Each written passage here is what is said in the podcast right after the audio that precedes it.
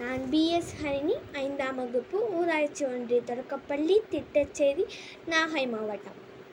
இந்த வலைவொலியை நடத்துபவர் இந்த வலைவொலி வாயிலாக கல்வி கற்பிக்கும் ஆசிரியர் பெருமக்கள் மாணக்கர்கள் அனைவருக்கும் வணக்கம்.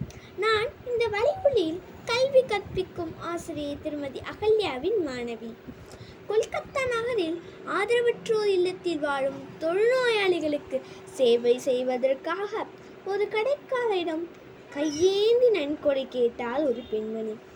அந்த கடைக்காரர் அவர் கையில் காரி உமிழ்ந்தார். அதை கையில் வாங்கிய அந்த பெண்மணி நீங்கள் வழங்கிய நன்கொடை எனக்கு போதும். எங்கள் இல்லத்தில் உள்ள தொழுநோயாளிகளுக்கு ஏதாவது தர முடியுமா?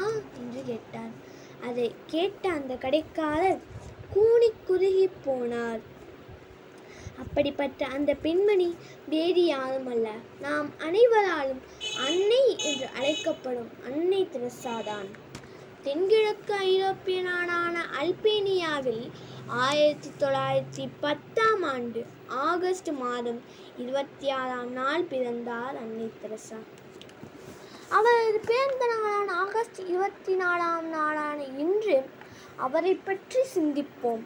சிறு வயதிலேயே தந்தையை இழந்தார் அவர் தாயின் நற்குணங்களை கேட்டு வளர்ந்தார் ஐந்து வயதில் பள்ளி பாடங்களை எப்பொழுது கேட்டாலும் கூறுபவராகவும் நகைச்சுவையால் அனைவரையும் கவருபவராகவும் இருந்தார். அவர் தன்னுடைய பனிரெண்டு வயதில் சமூக சேவையில் ஈடுபட ஆரம்பித்தார். ஏழை எளியோருக்கு நோயாளிகளுக்கு ஊனமுற்றோருக்கு பள்ளி மாணவர்களுக்கு உதவி செய்து வந்தார். மருத்துவமனைகளுக்கு சென்று நோயாளிகளுக்கு ஆறுதல் கூறுதல் மருந்து வைத்து விடுதல் போன்ற பணிகளை செய்தார். அனைவரிடமும் இனிமையான வார்த்தைகளை பேசுவார். மக்கள் மக்களுக்கு சேவை செய்வதற்காகவே துறவரம் பூண்டார் காற்றும் இசையாகலாம் வாசித்தாள் சொற்களும் கவிதையாகலாம் யோசித்தாள் உலகமே உறவாகலாம் நேசித்தாள் என்கிறார் ஒரு அறிஞர். எல்லா மனிதனையும் சந்தேகித்து கொண்டே இருந்தால் உனக்கு அன்பு காட்ட ஒருவரும் இருக்க மாட்டார் என்கிறார் அன்னை தெரசா. காலம் குறைவாக இருக்கிறது. நிறைய அன்பு செலுத்துங்கள் என்கிறார். உங்களுக்கு ஒரு செய்தி தெரியுமா? அமெரிக்க அதிபராக இருந்தாலும் அடுத்த நாட்டிற்கு செல்வதற்கு பாஸ்போர்ட்டோ விசாவோ தேவை. நம் நா- நம் நாட்டின் பிரதமருக்கு கூட தேவைப்படுகிறது. ஆனால் இந்த உலகில் எந்த நாட்டிற்கும் செல்வதற்கு பாஸ்போர்ட்டோ விசாவோ தேவைப்படாத ஒரு மகள் இருந்தால் என்றால் அவள் அன்னை தெரசா மட்டும்தான். அவர் எங்கு வேணாலும் செல்லலாம். எங்கு வேணாலும் தங்கலாம். அதற்கு காரணம் அவர் இந்த மண்ணில் விதைத்த அன்புதான். அதற்கு காரணம் அவர் இந்த மண்ணில் விதைத்த அன்புதான். அன்பை தவிர வலிமை மிக்க ஆயுதம் ஒன்றுமில்லை. உடலில் பல காயங்களுடன் உள்ள நோயாளிகளுக்கு தானே மருந்து வைத்து விடுதலும்.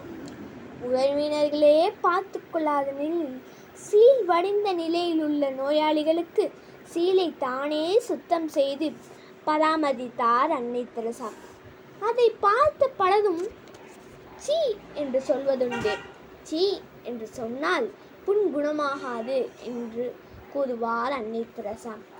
நாற்பத்தைந்து வருடங்களுக்கும் மேலாக ஏழை எளியோர் நோயாளிகள் ஆதரவற்றோர் என பலதரப்பட்டோருக்கும் சேவை செய்து வந்தார் நம் அன்னை தெரசா. ஆயிரத்தி தொள்ளாயிரத்தி தொண்ணூற்றி ஏழிலாம் தொண்ணூற்றி ஏழாம் ஆண்டு செப்டம்பர் ஐந்தாம் நாள் மரணமடைந்தார் அன்னை தெரசா.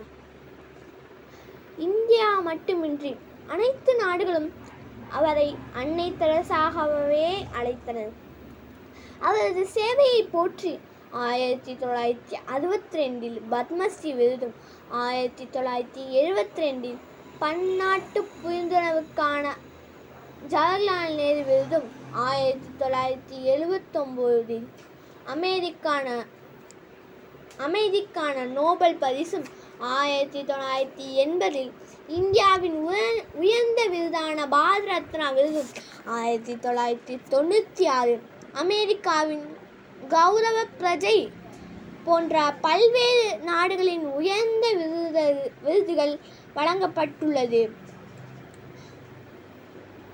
அன்போடு இயங்க வழக்கென்ப ஆறுயிருக்கு என்போடு இயைந்த தொடர்பு. என்ற வள்ளுவர் கூட்டுக்கிணங்க வாழ்ந்தார் அன்னை தெரசா.